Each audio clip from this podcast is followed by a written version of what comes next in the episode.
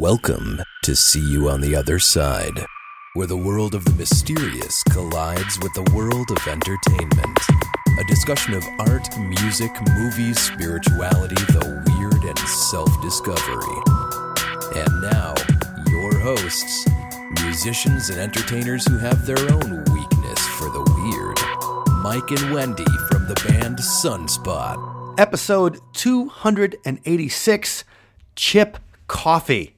Now, you guys uh, might have seen Chip on Paranormal State or Psychic Kids. I think Paranormal State's the first time um, that I had had seen him work, and now, I mean, he's in shows like uh, Kindred Spirits. He's been in a bunch. He's been on Larry King Live.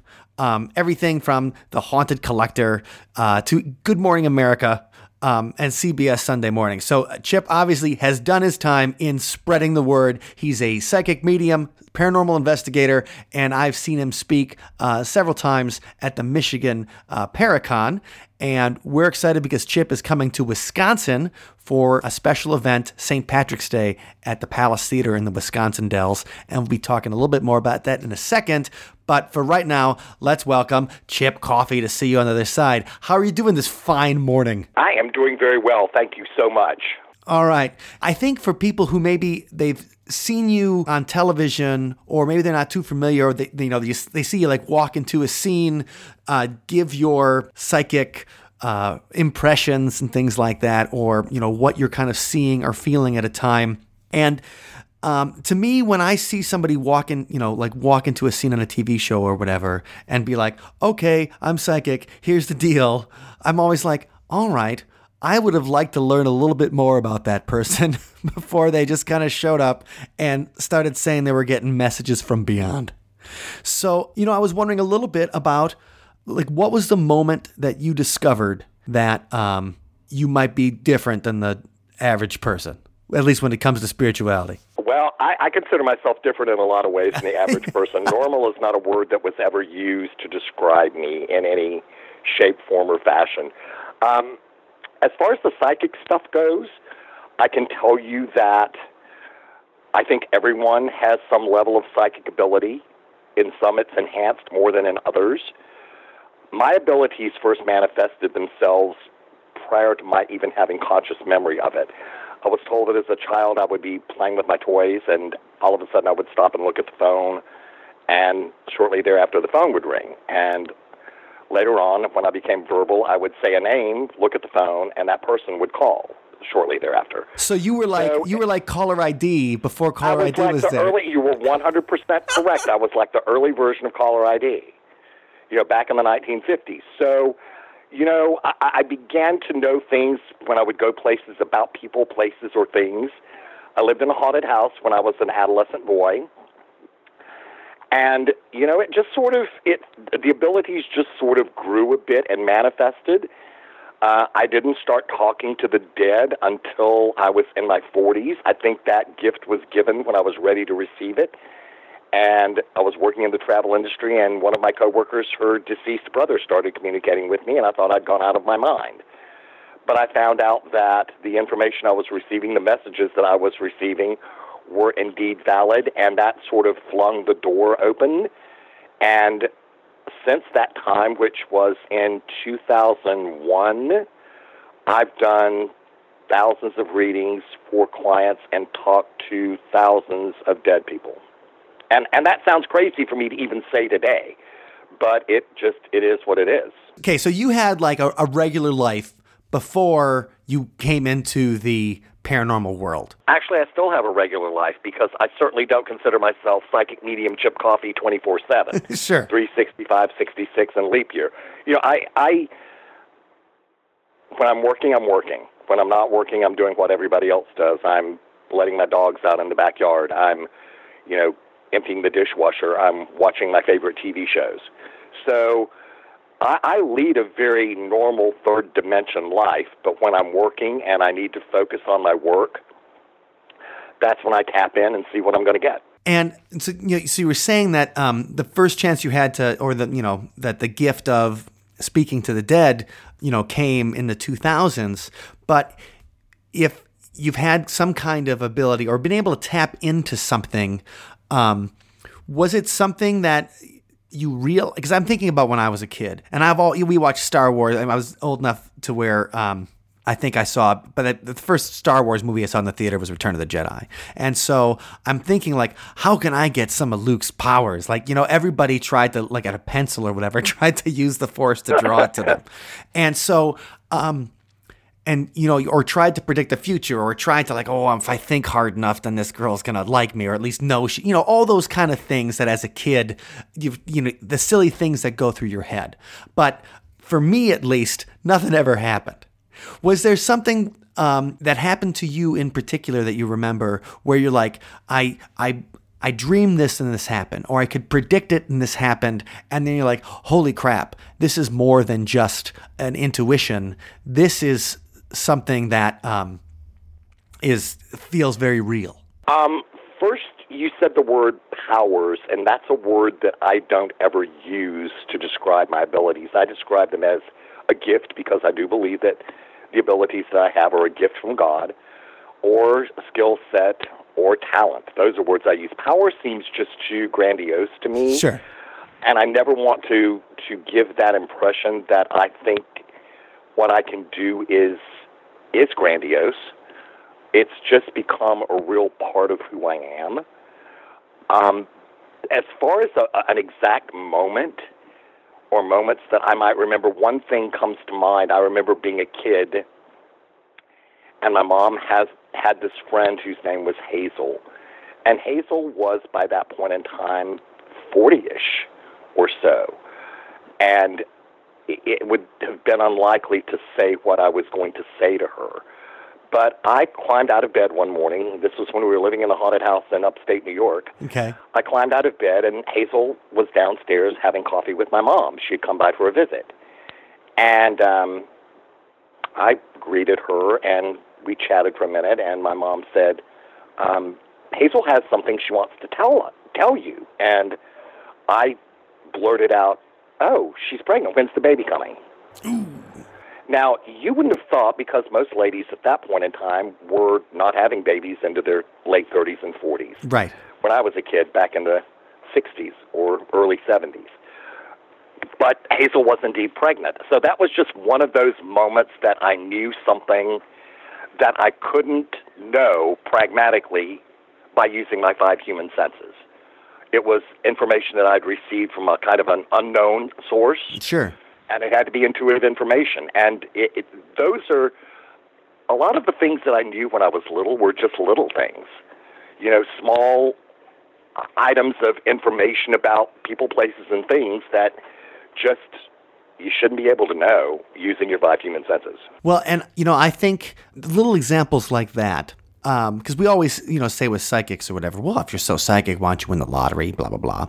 But it, it, it's it's little things like that, like oh, I know Hazel's pregnant, or I know who's going to call. It it's almost instead of like you like you say the grandiose use of the word powers, you know, instead of these yeah. mighty psychic X Man powers that you might have, it's more like um, being in tune with what's going to happen really, you're absolutely correct. It's more like tapping into information and not.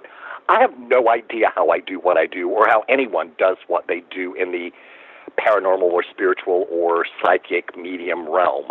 I have no clue. I don't know how this stuff happens. It's just in my head, and I get the information and I share it. So I, I, I can't tell you how people do what they do. People like me do what they do. Uh, I, it's it's it's a mystery to me. It just happens when you made the jump to um, starting to do these readings, like you said, talking to th- I mean thousands of people, and you're at uh, paranormal conventions all over the country, and like trips, and um, I mean, when I look at you know Chip Coffey's webpage or like your events or things like that, you're always all over the place, and so now uh-huh. you're doing this stuff all the time. But making that jump, like I, I feel that um, going from somebody who just says like, well, I'm a little bit psychic or whatever, um, and I sometimes I sometimes I tap into something and it's pretty cool. Um, to all right, you know, I'm gonna have psychic medium or I'm gonna have I talk to the dead on my business card. Like, what kind of emotional jump um, was that for you to actually move into the field? Let's talk about that process. I certainly worked a lot of what I call survival jobs before I started doing what I'm doing now. Sure. You know, I worked in a lot of fields. I worked as an actor. I worked as uh, in the field of, of regular counseling and psychology. I worked for a Head Start program right out of college as a special needs coordinator and a social worker. I worked in a on the locked unit of a psychiatric facility on the adolescent ward for a while. I worked in the hospitality industry, both in in hotel reservations and in the travel industry as an agent. And in those jobs, you're working kind of paycheck to paycheck. Sure. And in the years prior to becoming a professional psychic and medium, the, the 16 years prior, I've been working in the travel industry as an agent. And it wasn't an extremely well paying industry, so I knew I had these talents that I could utilize, and I felt like I could help people by utilizing my psychic abilities. So after the mediumship came into play, I thought it might be nice to make a little extra money by working a part time job giving psychic readings. So I found a platform to do that, and I was making some extra money working part time. And then after 9 11 happened, shortly after 9 11 happened, I very unceremoniously lost my job because the travel industry basically tanked. No one was traveling. Everyone was fearful about travel. Sure. Well, I mean, there was those times where the, uh, the the whole, I mean, the airports were shut down for several days. Absolutely, and travel agencies closed their doors, or they they, they fired a lot of their staff because they just weren't getting the business. And I was one of those casualties. So when that happened, prior to that, for a few months, I'd been, as I said, doing some part-time psychic readings. And when I got fired from my travel agency job because of the downturn in the travel industry. I walked out of the building with my belongings in a box, and I remember thinking to myself, well, I guess you're a full time psychic and medium now. And honestly, I didn't have any confidence that I was going to be able to support my habits of living indoors and eating by being a full time psychic and medium. But you know, I worked hard and I was ambitious and decided that I was going to give this the best go that I possibly could. And with those things being said and some great opportunities that have come my way, it's been pretty successful for me thus far. So, how did you set up, like, um, you know, when you're, because I mean, I guess it's 2001, 2002, it's in the internet time, so you can put up a, but like you could run a Google ad or something. But how did people find out about you? Did you have an ad in the yellow pages? Did you put it out there? Did you just start saying among your friends like, "Hey, I I'd like to help you and and um, let me see if I can." Like, how does that like how does it work? Like, how did you get business? The first thing that I did was I worked on a psychic hotline, and a lot of well-known psychics have started like that working on a psychic hotline. And I built that from doing phone readings to working in a shop here in the Atlanta area where I live. And I started table at some events that were around the country and going and doing readings for people at these events. And my name started to get known and my reputation started to get known kind of in the circuit and I started getting asked to go do events. And after doing events for a while, one of the event coordinators was called by Paranormal State. You mentioned that earlier. Yeah. And they were looking for a new psychic to appear on their show. And I got the phone call one day in January in 2007 and was interviewed by one of the producers, then by the star of the show. And later that night, after figuring, well, if it happens, it happens. If it doesn't, it doesn't. Right. No harm, no foul. The travel coordinator called me and said, "I hear you're you're going to be on our next episode of, of the show." And my response was, "Well, heck, I'm the psychic, and you know more than I do." right. So, you know, I this was on a Wednesday. On a Friday, I flew out of Atlanta to Philadelphia, drove a bit, and went and did an episode of the show. And I'm kind of proud to say that after that episode was filmed, the producer that I mentioned talking to originally walked me out to my car to drive back to the airport in Philadelphia with his arm around my shoulder and said, Chip Coffey, you have just elevated the show to an entirely new level. So that was very gratifying to hear those words, and I thought, well, maybe this is a one and done. But right. I wound up doing 30 something episodes of the show, and it's just been it's been a very nice build in my career. And do I have any idea where it's going to go? No, because I don't read for myself very well. But, you know, so far so good. And I'm coming to the Dells. Right. And right. Well, the thing is that also um, that kind of notoriety has given you a chance to, you know, spread your message and let people like get a sneak preview of like, okay, this is how he works. So maybe I want to go there in person and check it out and I think that's right. um, so they can. So instead of walking in and be like, oh, because I'm going to see psychics for fun, or you know, I don't know, my wife like got me for my birthday and everything, and I love going and going through the whole reading and stuff, and uh, you never know what you're going to get. But if you see someone work on TV or whatever, then you're like, okay, now I kind of know what I'm going to get. Um, when I get in there, or I know how it's going to go, or, or, their personality. I never, I never know what my readings. I never know what my readings are going to look like. Never. I, I never have any idea. Every reading, there may be some common threads, but every reading, because the connection, the energetic connection I'm making with individuals is different. Everybody's somewhat different. So some people have the misguided impression that this is, especially if you go to see a psychic, it's going to be sad if you're talking to a dead relative, or it's going to be they might just have preconceived notions of whatever those happen to be. Sure, because but a lot I of find, people go when they're grieving. Of course. But most of the readings that I do are very life affirming. They're very emotional, but not, you know, tragic or sad. I, I I want to. My goal is to leave my clients feeling good about the situation. I want to to bring comfort and healing and clarity with whatever I do when we talk about the, you know, every reading every person is different. You say, yeah. um, one thing I'm interested in is how how these things or i mean how the messages appear to you or how you perceive them because when you're talking about it being a kid you're like oh here's a couple of things where i just kind of blurted stuff out where it seems like the message came out of you before traveling through your frontal lobe or whatever first um, yeah you know and so when you receive something, or maybe when you first had that when you were with your coworker or whatever, and you're like, "Hey, your deceased brother's talking." Um, how did the deceased brother show up? Was it visual? Was it auditory? Was it? I mean, how do you perceive these messages, and how do you how do you get them as far as to try to explain it to us, um, who who maybe third eye is a little cross-eyed? Great question the dead will get messages to me any way that they can, however they can. It's not like us having a conversation right now. It's just it's it's different, and I'll try to explain a little bit. Okay. Sometimes the messages come to me as like a little flash, like a still photography photo. Sometimes they'll come through like a little video. Sometimes it's just a feeling. It can be it can be a, like a sound, although not necessarily hearing the sound, or a taste, although not necessarily tasting the taste. It's just however they can get that information through to me.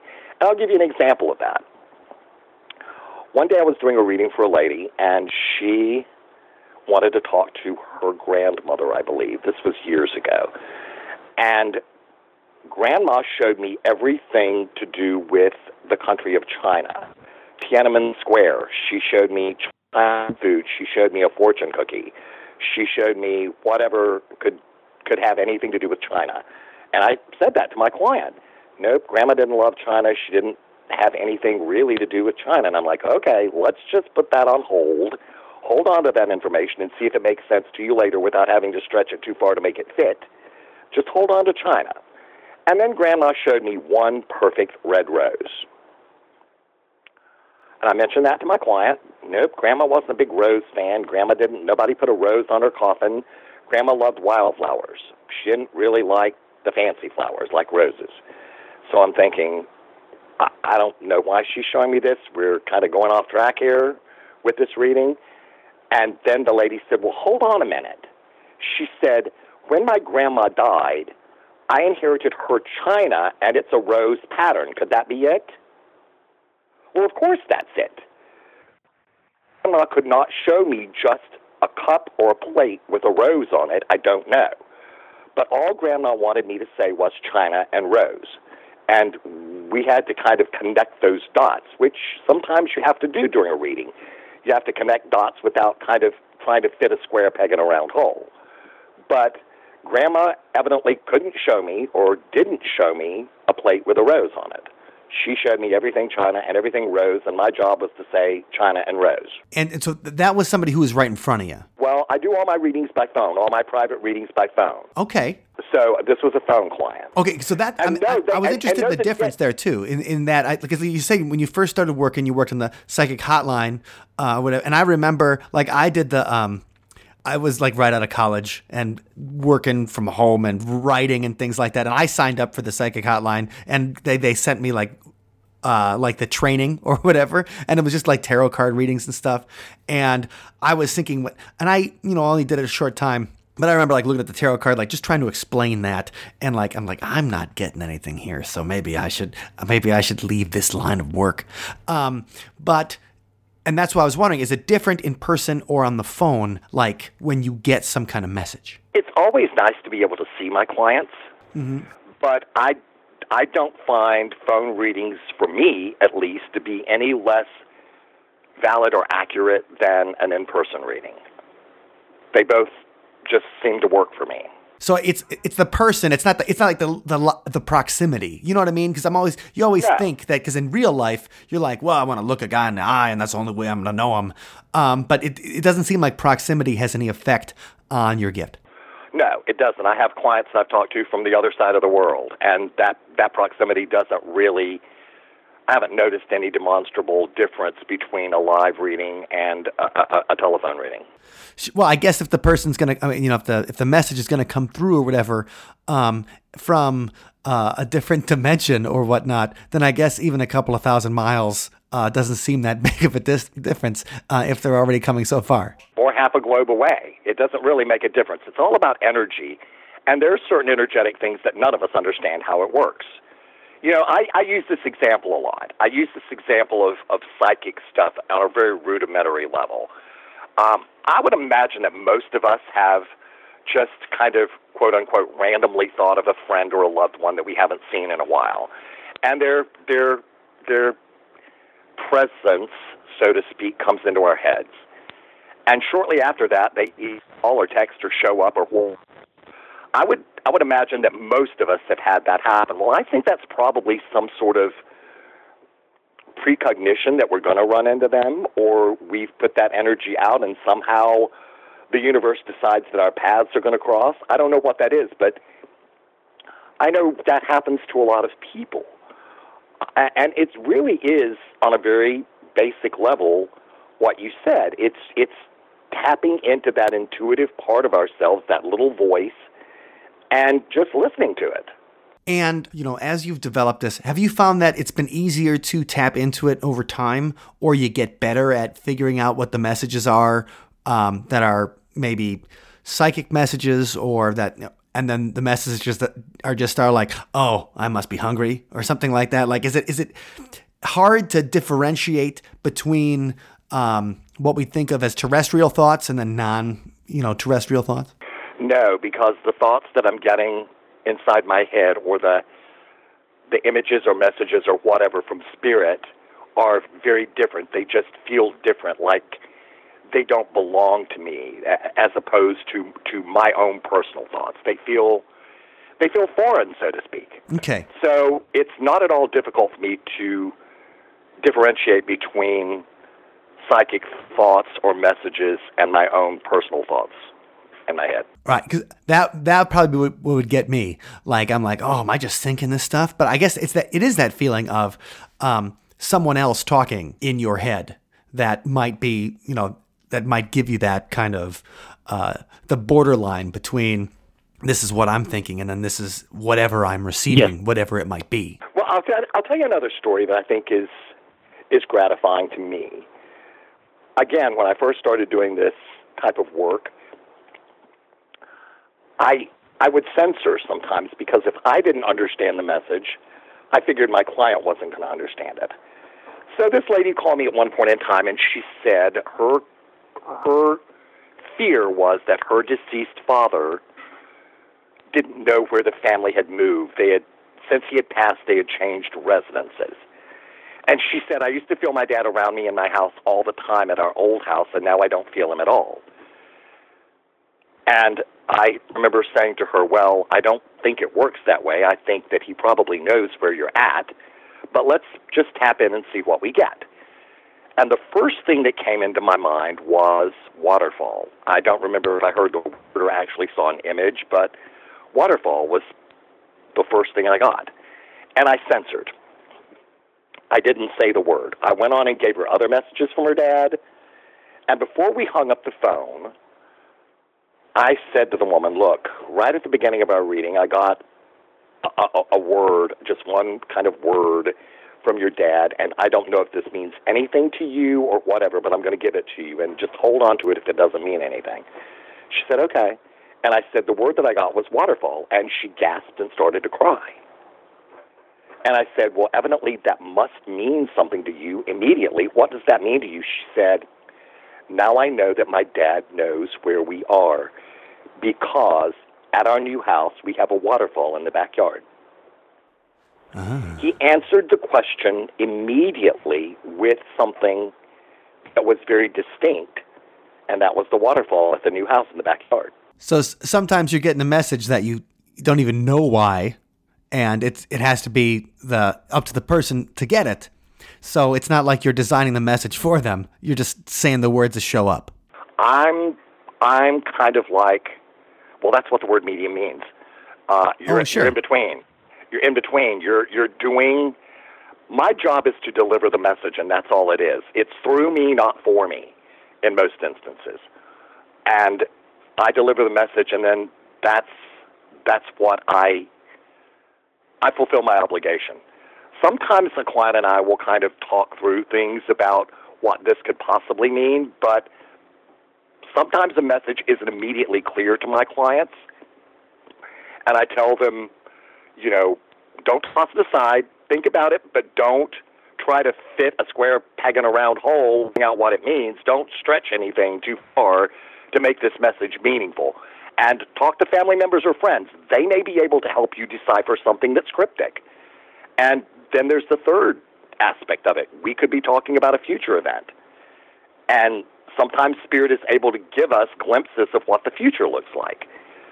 So there, there are all those factors that come into play for a message not immediately being able. Dial zero one. Hold on. Did did you hear something right there?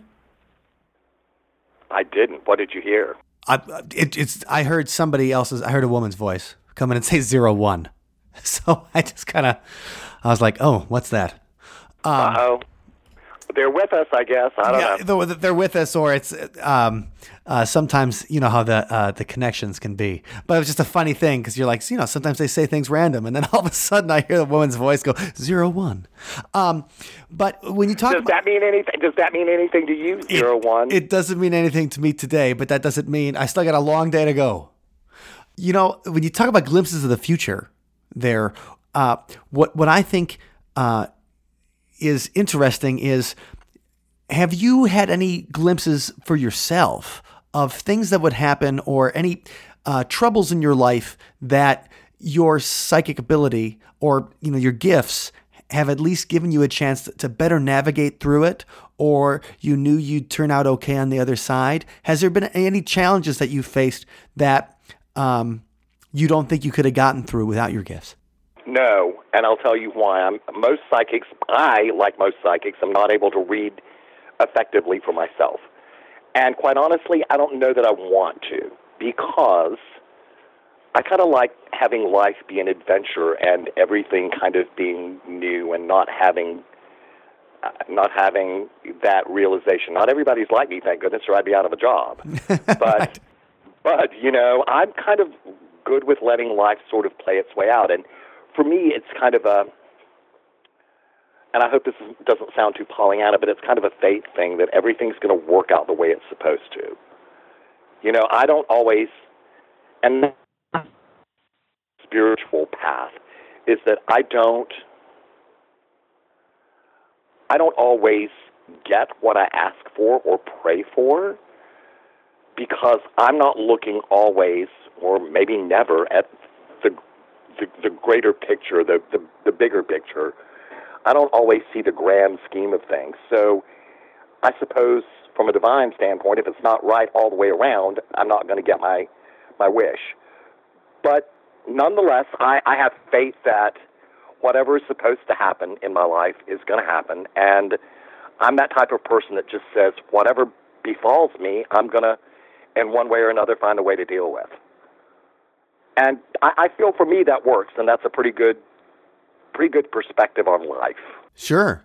Um, and that's, I mean, that's a positive message that can work for anybody. But sure, absolutely. You know, you mentioned faith there, and did you grow up in a religious household? I was raised in a Catholic family, and I still call myself a Catholic, a Roman Catholic, and a Christian. Although I've grown up some where where where my faith is involved, I I've sort of integrated some of my spiritual beliefs into the, into the Catholicism, and although I don't, I'm not a big fan of the Catholic Church, but I still embrace the faith. I don't really particularly like organized religion at all. If others do, that's fine. If that works for them, it just doesn't really work for Chip Coffey because of a variety of reasons. But as far as faith and belief goes, and I don't want to get too preachy here, but Sure. I want people to understand who I am. God is everything to me, and that's what I call my higher power. I feel like I am working in tandem with God and doing something with the gift that He gave me. And if I didn't, that feels kind of akin to spitting in the eye of God. Yeah. And so I don't ever want to do that. As a matter of fact, right on the face of my website, on the home page of my website, it said, I want my life to make God smile. So that's the way I try to lead my life with with a lot of gratitude and a lot of trying to give to others and be of service to others and, and just to lead a lead a good conscious life. I have a friend. Do you ever watch television? I'll, I'm gonna I'm gonna shamelessly name drop here. Do you ever have you ever seen a show on television called NCIS? Yes. I have a good friend who was on that show for many years, and her name is Pauley Perrette, and she played Abby, the lab tech on NCIS. Okay. And we've had some very deep conversations about religion and about spirituality and about faith. And we were having a very lovely discussion once. And she said, Let's just cut to the chase here, Chip Coffey. She said, This is how I pray. and her simple prayer, my friend, was this. She said, Thank you for everything and please forgive me for everything. And those words not only not only touched my heart, they touched my soul because there was such simplicity and such power in those words. And uh, and with attribution to Pauley and unashamedly, I I stole in the best possible sense of the word those words and that simple prayer from her and integrated it into my daily prayers. It's the way all my prayers start, and I've asked that that be a constant, constant, endless loop tape that's playing inside my head. Thank you for everything, and please forgive me for everything. Well, that's a very that's a very uh, that's a very Catholic prayer. Uh, all you need is the Virgin Mary there, because I mean the idea of not only you know gratitude and acceptance, but also the idea of reconciliation. It is one hundred percent. And Pauley being Pauley being Protestant and not Catholic, I mean it's it should be just our human prayer. Right, I de- mean, default. without religion even being involved in it. Sure. Whatever whatever you believe in, just just you know, here's the deal. I'm I'm going to tell you what I think every religious book should say. It, every religious book should really be one page long, okay? And you know what that one page should say? Let's hear it. And you can edit this out if it doesn't fit into your broadcast. But that one page should say, "Don't be a dick." right. That's you don't need too much more than that, do you? Just don't be a dick. You know, just be a decent human being. And you want to hear something that Spirit told me a while back? You want to hear this story? Mm, oh, yeah. A while back, during a moment of quiet reflection, and I say that because I cannot classically slow my mind down to meditate. So I call it just kind of sitting and being.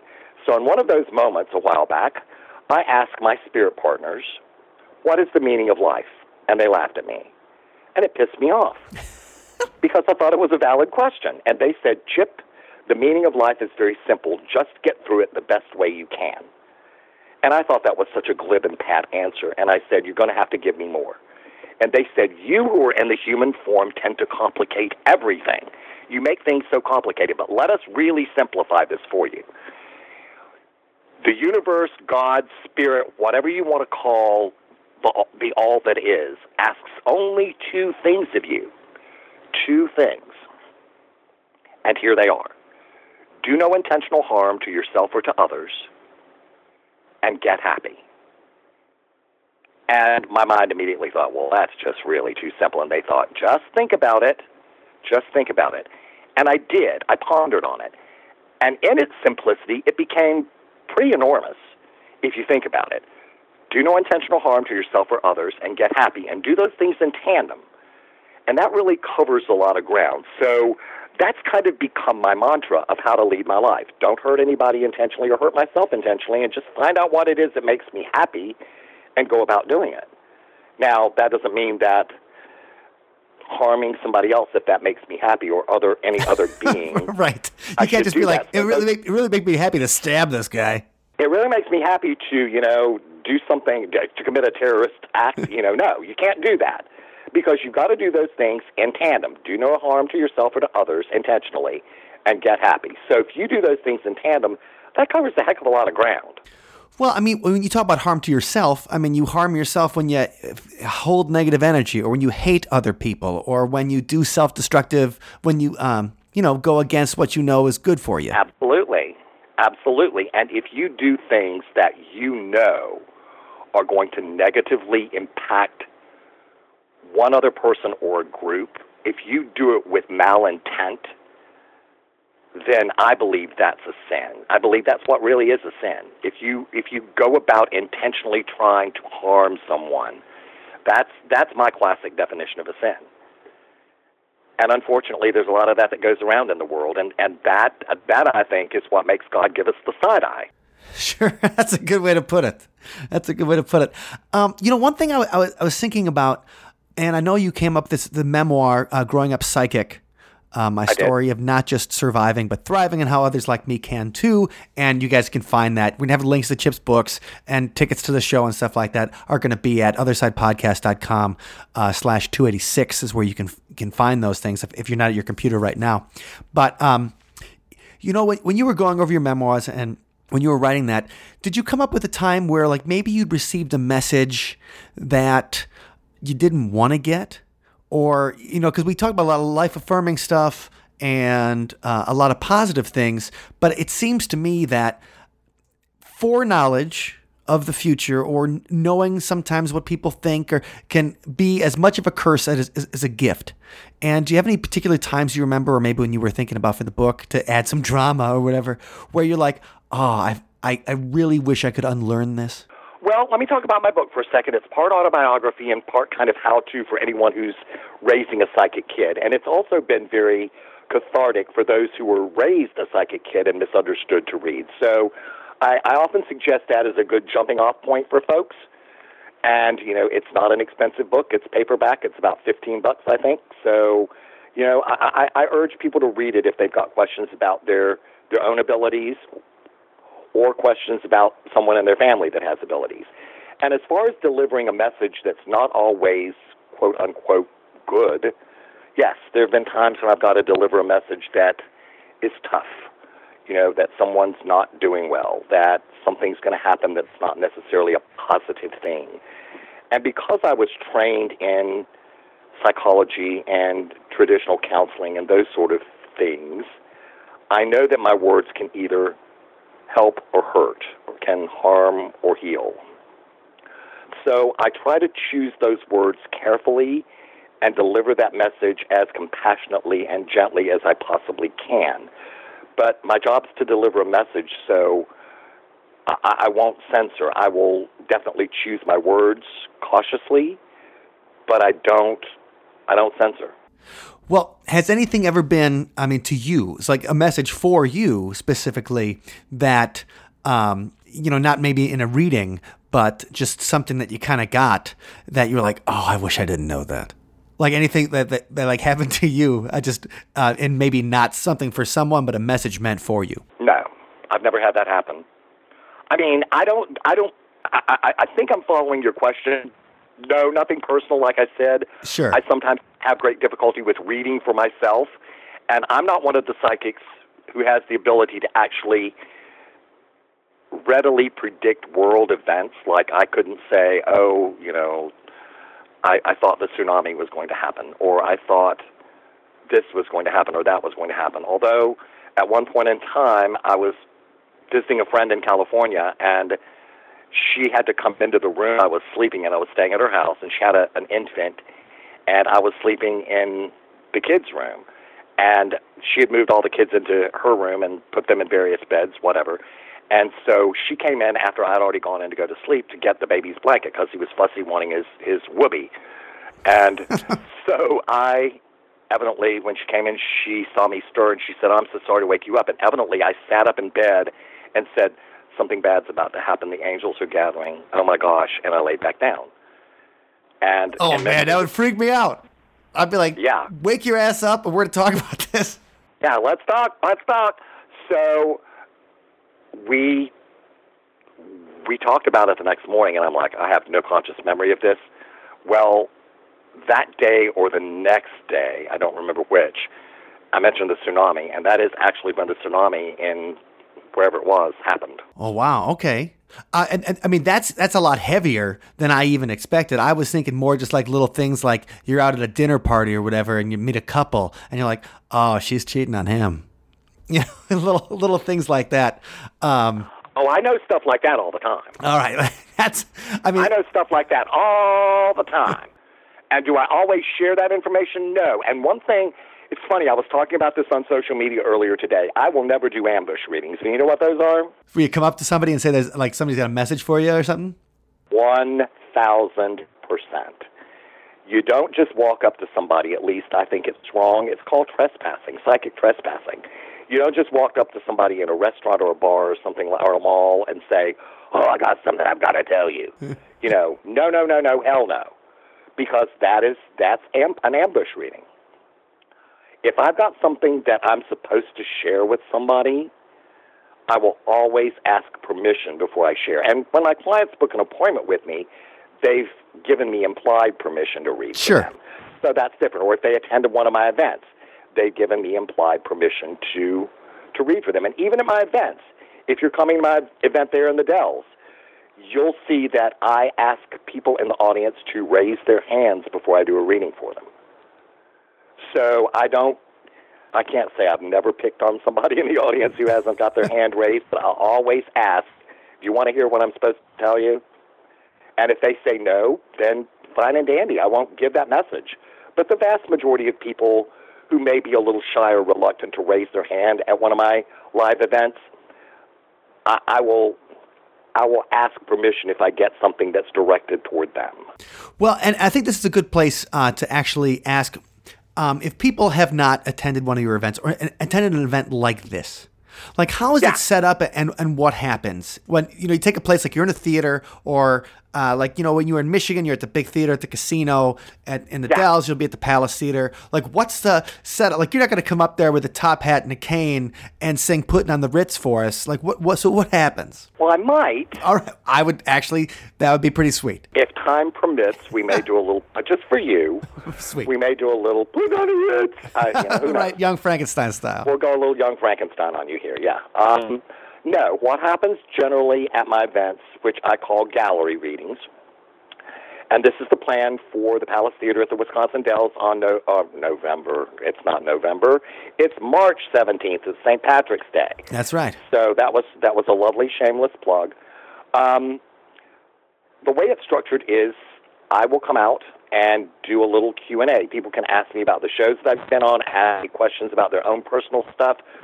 We'll we'll see how that goes. You know, if it goes for and people are asking questions, you know, that'll work well. If not, you know, we'll probably take a break after a short amount of time and then I will come back on, explain how the readings are going to go and what they're going to look like, and then open that up to people raising their hands if they want me to come to them. And whoever spirit leads me to, then I will go to that individual person. Unlike other people who you may have watched them on television or gone to one of their events, I typically don't just randomly pick someone out of the audience and do open channeling.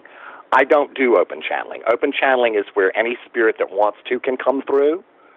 That to me is like walking into a crowded room and everyone trying to get my attention at once. So instead, I do what's called direct connection. And I let my clients tell me who it is in their heart of hearts they want me to try to reach out to, what individual soul they. I do that for them. Or we'll do psychic readings. They can ask me questions about relationships or romance or career or finances or any of those things that are kind of like past, present, future in their lives. So I'm going to do two different kinds of readings. And I want to stress to people that it's not weird or spooky or creepy. It's it's actually the opposite of that. It's as I said before, it can be kind of life affirming and you know, sometimes yes there are tears shed. Sometimes we laugh because I have a tendency to be kind of off the wall and funny. So it's it's kind of like a mixed bag of a lot of stuff. Sure. And well, because that's what I was kind of wondering. I was wondering, like, when you you know, when you're there, you're you know in front of a couple hundred people or a few hundred people. I mean, it can be up to like a big crowd. And I was just wondering, like, if it's all like you just you open your eyes and you're like, holy crap, they're here, and like they're all coming to you at once because everybody Oh, wants to I- talk to their kid or their grandkid or something like that. You know, it's I feel my spirit partners will lead me to that person or persons who are supposed to have a reading at that time and place. So that's the way I choose. And, you know, there'll, there'll be people running microphones through the audience. They'll pass the mic to the person and we'll get down to business. They'll tell me what they want me to do and I will try to try to do what they want me to do. So uh. you have this herd of people that are lining up. I don't want my abilities. I've sort of fine tuned my abilities, so to speak, so as not to work in that fashion. Okay. I no one wants to be overwhelmed. You don't want to feel like, oh my God, I've got to duck and cover. You don't want to. I don't want to feel that way. it's more. It's more of a controlled sort of a thing for me. And um, what you know, one last question. In you know, it talks about your book. One of the things it says in the book is like, "Hey, Chip Coffey helps to show you how to deal with skeptics and disbelievers." And I'm sure you know you probably get that constantly because people are like, "Oh, you're psychic." Yeah, right. Or I saw James the Amazing Randi do the exact same thing that you can do. Um, Like, how do you, you know, when somebody comes up and you're like, "Well, I'm here to help," or anything like that. Um, how do you deal with that? I actually don't give a rosy red rat's ass. I don't care. You know, believe what you want to believe. Just don't come for me and try to be confrontational uh, because you don't believe, because you're a skeptic. And, and, and sadly, the word skeptic in a lot of ways, and a lot of skeptics that I've come into contact with, have indeed been rabid, rabid disbelievers. And the way that they approach it is to try to take a healthy dump on the beliefs of other people. So that's really no different than being a member of the Westboro Baptist Church. You're trying to say that anyone who doesn't believe as you believe is wrong or bad. So I've been confronted by those people, and the way that I've found to best deal with them is just not to deal with them. You know, I'm not going to I'm not going to allow them to run roughshod over me because I'm going to fire back in certain instances. But I'll give you an example. I had a group come to one of my events in California with the sole intention of discrediting me. And they had actually built Facebook pages, I found out, with talking about their dead loved ones, fake Facebook pages, talking about their dead loved ones with the hope that I would research it or my team would research. it. Sure. Like like Steve Martin and Leap of Faith when they're feeding them stuff through the earpiece and stuff. Well, I invite anybody to come up on stage with me and see if I've got an earpiece in because I don't. But the deal is, they went to that trouble. They funded themselves and bought tickets to come to my event. But before they came, they came with prefabricated stories about fictitious dead relatives and even brought pictures and whatever. And they dressed in garish clothing and they sat pretty close to the front. And here's the rub this had happened before, and I knew of this group, and so did my team, because one of their people tried to use a fake ticket and come to my event a few weeks earlier. And he had to be thrown out of the event. And we fully recognized who he was, so we did some research online. This time we did do research and found out who a lot of them were. They're, they like to brag, so there's tons of photographs of them online. I mean, they just love to be high profile, and pretty much they've taken over any spiritual or paranormal websites on Wikipedia, including mine, and have just their sole goal is to to destroy anything that doesn't fit into their own little Paradigm. not a belief system. Most of them, yeah, most of them are are atheists, or a lot of them are atheists. So, I recognized these people. I'd seen their photographs. I knew who they were. So I thought, I'll give them what they want. I'll, I'll, they're here to yank my you know what, and I'm just going to yank back. So I gave them readings, and here's the rub. They came to me with lies, and they had created, listen to what they created. One of them was a woman who created the fact that the person she wanted to reach out to was her young, like toddler sized child who supposedly had run into the street and been killed by a car. That's pretty sick. You want to hear what's even sicker? One of the other women in this group, her fictitious dead relative was her sister who died at the Trade Center on 9 11. Hmm. That's, that's pretty reprehensible to come with that sort of lie. A dead child hit by a car and someone who died on 9 11. I gave them what they wanted, and then they bragged about how they had stung me. They had hoodwinked me. No, they didn't. And here's the thing what I always tell my clients, because we, I don't understand, I said it right at the beginning of this interview, I don't understand how energy or messages work. But if you create this scenario of lies, I could be picking up on your lies. Right. That's why I it, read a book called The Philip Experiment. It was done, and they actually created a spirit named Philip, gave him all his attributes. They, they, they created a person, a dead person, who never lived. It was all in their imagination and in their creation. And here's what happened Philip started to communicate with them. Right, right. and and I think that's the I mean that's a powerful lesson because the, the whole time I was thinking was like whether or not you gave them the fake information or gave them the real information, the fact that you could give them information that you didn't have before you got there, um, like I, I to me that's enough. I'm like, all right, well, if he didn't, re- you know, um, it's that kind of thing. And the Philip experiment really shows that w- what kind of realities we can create if we focus hard enough. Right. And they had focused very hard. They had focused very hard on creating these fictitious dead relatives.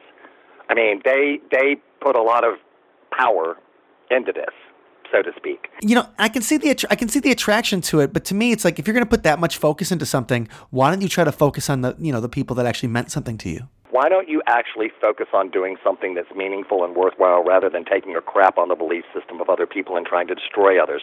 Remember what Spirit said do no intentional harm to yourself or others. Right. And they were intentionally coming there trying to do me harm when I've done nothing to them. You know, I've been called a grief vampire or anything. You know what? I'm not an ambulance chasing psychic. If someone wants to avail themselves of my services, pick up the phone and call me. I don't have an email list. We don't send emails to my clients. We don't call them at whatever. Sometimes I'll run a special on social media or I'll advertise my services there. But you know what? Other people do that too.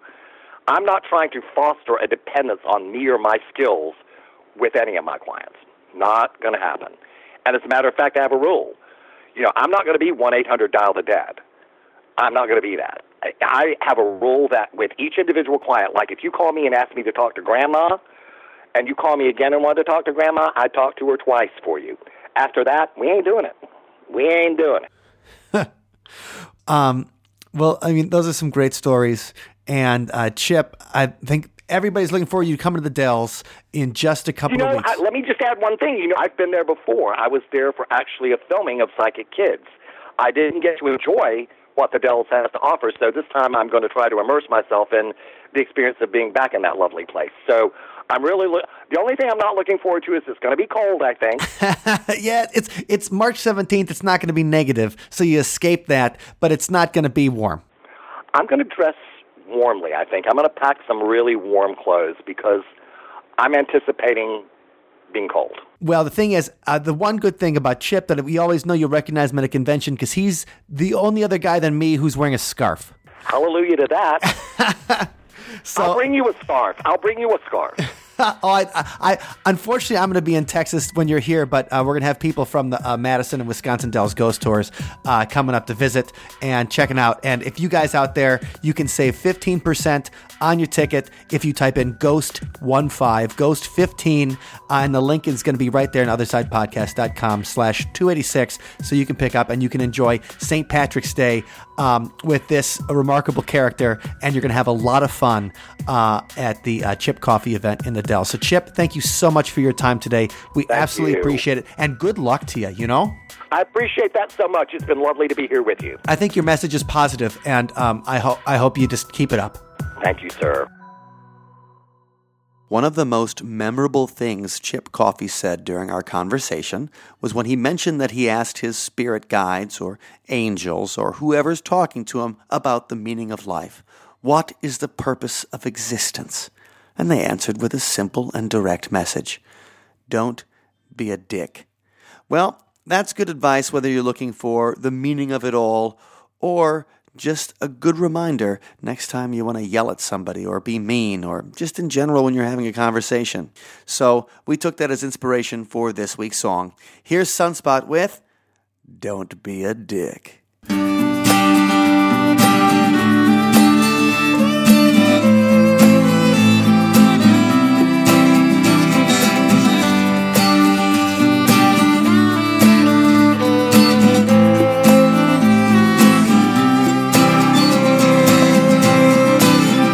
Was as low as you can go, like a flat tire in the heat.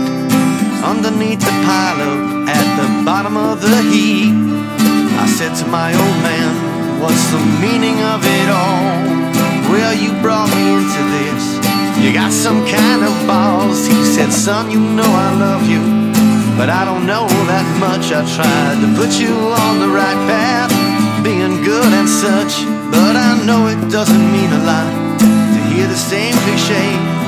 If you remember just one thing, remember when I say, when I say, don't be a dick. You ain't got much time. And every moment you spend mad is one less moment of your life. Don't be a dick. Let me be clear. Righteous anger has a way of taking time off your good years when my worries and my troubles were more than I could bear. I came to a crossroads and said a little prayer. I fell down on my knees and I screamed up at the sky. For the first time in my life, there came a reply. Don't fret, my child, think the lilies of the field, waving with the wind, their serenity, their shield. There are things you can't control, and some will leave your life destroyed. I made a lot of rules, but there's just one that counts, my boy. Don't be a dick, you ain't got much time. And every moment you spend mad is one less moment of your life. Don't be a dick, let me be clear. Righteous anger has a way of taking time off your good years. Don't be a dick. You ain't got much time. Every moment you spend mad is one less moment of your life. Don't be a dick. Let me be clear. Righteous anger has a way of taking time off your good years. So don't be a dick. Thank you for listening to today's episode. You can find us online at othersidepodcast.com. Until next time, see you on the other side. Hello, it's Wendy. Thank you so much to Mike and to Chip Coffey for that great discussion today. It was really fun to hear because we've been seeing Chip at all these different paranormal conferences over the years, as well as, of course, on television. And it was just really, I thought it was fun to hear some more about the story of his life and the unique experiences that he's had as a psychic medium. Thank you for listening today. Just a quick reminder that you can always find our show notes for every episode at othersidepodcast.com. And a huge thank you to our Patreon community. Now, that's a place where you can join, and by donating each month, you have access to all of our brand new music before everybody else does. We have side discussions, we have a private Facebook group and we have monthly hangouts where we all get together live online and chat about our favorite topics, usually including a lot of paranormal news and also pop culture items that we're enjoying at the time, such as movies and television and books. If you would like to join that community, it's easy. Just visit othersidepodcast.com slash donate, and that'll take you straight to our Patreon page where you can see all the different levels that you can uh, pledge at. And on that note, I give a special shout out, special, the huge thank you to our Patreon member, Dr. Ned, who donates at a level that he gets this custom special thanks every episode. And it is truly a huge, heartfelt thank you, Ned. You know, we love you and we appreciate all that you've contributed to our cause here at See You on the Other Side in Sunspot. Thanks again to everyone. We love all of our Patreon members and we love all of you for listening. Really appreciate it and hope to see you out at a live event soon. Have a great week. Just don't be a dick.